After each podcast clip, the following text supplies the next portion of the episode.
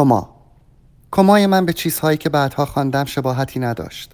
شنیدم بعضی ها وسط جوک گفتن به اقما رفتند و چهل و دو سال بعد بیدار شدند و بقیه جوک را تعریف کردند. برای آنها ده سال بیخبری یک لحظه از عدم بوده.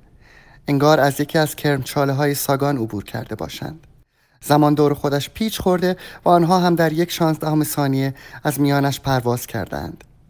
توصیف افکار، مشاهدات و احساساتی که من در اقما داشتم تقریبا ناممکن است. هیچ مطلق نبود چون یک کمی از چیزکی بود. وقتی در اقما هستی باز همین هم خوب است. ولی من بچه تر از آن بودم که از این تجربه چیزی دستگیرم بشود.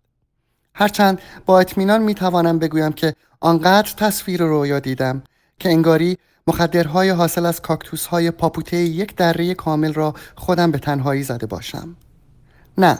من سعی نمی کنم چیزی توصیف ناپذیر را توصیف کنم. فقط می خواهم بگویم صداهایی شنیدم که قاعدتا نمی توانستم بشنوم و چیزهایی دیدم که قاعدتا نمی توانستم ببینم. چیزی که الان می خواهم بگویم به نظرم جنون آمیز می آید یا شاید هم عرفانی.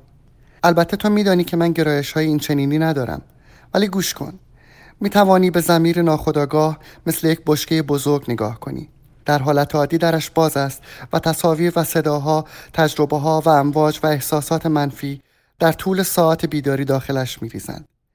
ولی اگر ماهها و حتی سالها اصلا ساعت بیداری در کار نباشد و در بشکه هم مهرموم شده باشد امکان دارد ذهن بیقرار مشتاق فعال تو به اعماق بشکه دست پیدا کند و به ته ناخداگاه برسد و چیزهایی که نسلهای قبل جا گذاشتهاند را لاروبی کند و به سطح بیاورد این یک تفسیر یونگی است. من حتی نمی‌دانم یونگ را دوست دارم یا نه. ولی در قفسه های کتابخانه چیزهای خیلی کمی هستند که بتوانند چیزهایی را که دیدم ولی نمی توانستم ببینم تفسیر کنند و چیزهایی را که شنیدم ولی نمی توانستم بشنوم را توجیه. بگذار یک جور دیگر توضیح بدهم. برخست یک داستان کوتاه دارد به اسم الف. در داستان الف که زیر پله 19 هم یک سردابه پنهان است مدخلی است باستانی و اسرارآمیز به تمام نقاط کهکشان. شوخی نمی کنم تک تک نقاط. و اگر به آن نگاه کنی همه چیز را می بینی. همه چیز. فرض من این است که امکان دارد جایی در بخش های باستانی وجودمان چنین دریچه جا خوش کرده باشد که بی صدا در شکاف یا درزی بین چین های خاطره تولد قرار گرفته. فقط مسئله این است که به طور طبیعی ما نه به آن دسترسی داریم و نه می‌توانیم آن را ببینیم.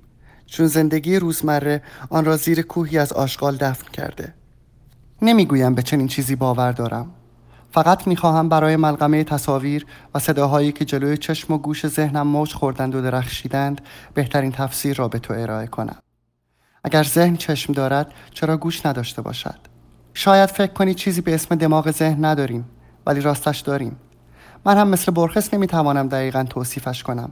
چون چیزهایی را که همزمان می‌دیدم زبانم از بیان همزمانشان قاصر است.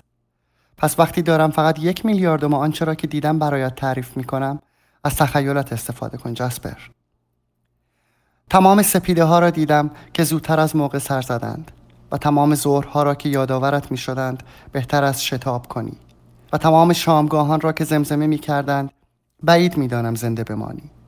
و تمام نیمه شبهای بی را که می گفتند فردا بخت بهتری داشته باشی. تمام دستهایی را دیدم که به خیال خداحافظی با یک دوست برای غریبه تکان خورده بودند. تمام چشمک هایی را دیدم که می‌خواستند به کسی بفهمانند توهینشان شوخی بیش نبوده. تمام مردانی را دیدم که تنها پیش از ادرار کردن نشیمن توالت را پاک می کنند نه بعد از آن.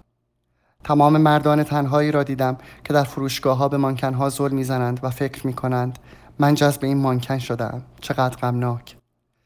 تمام عشقهای مسلسی را دیدم و چندتایی عشق مربعی و حتی یک عشق شش سلعی در اتاق پشتی یک کافه نم گرفته پاریسی.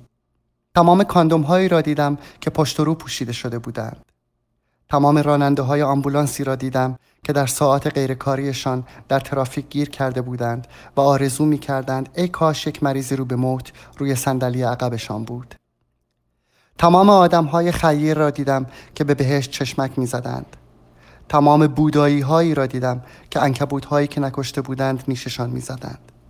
تمام مگس هایی را دیدم که بی هدف به توری درها می خوردند و تمام کک هایی که خنده کنان از حیوانات خانگی سواری می گرفتند.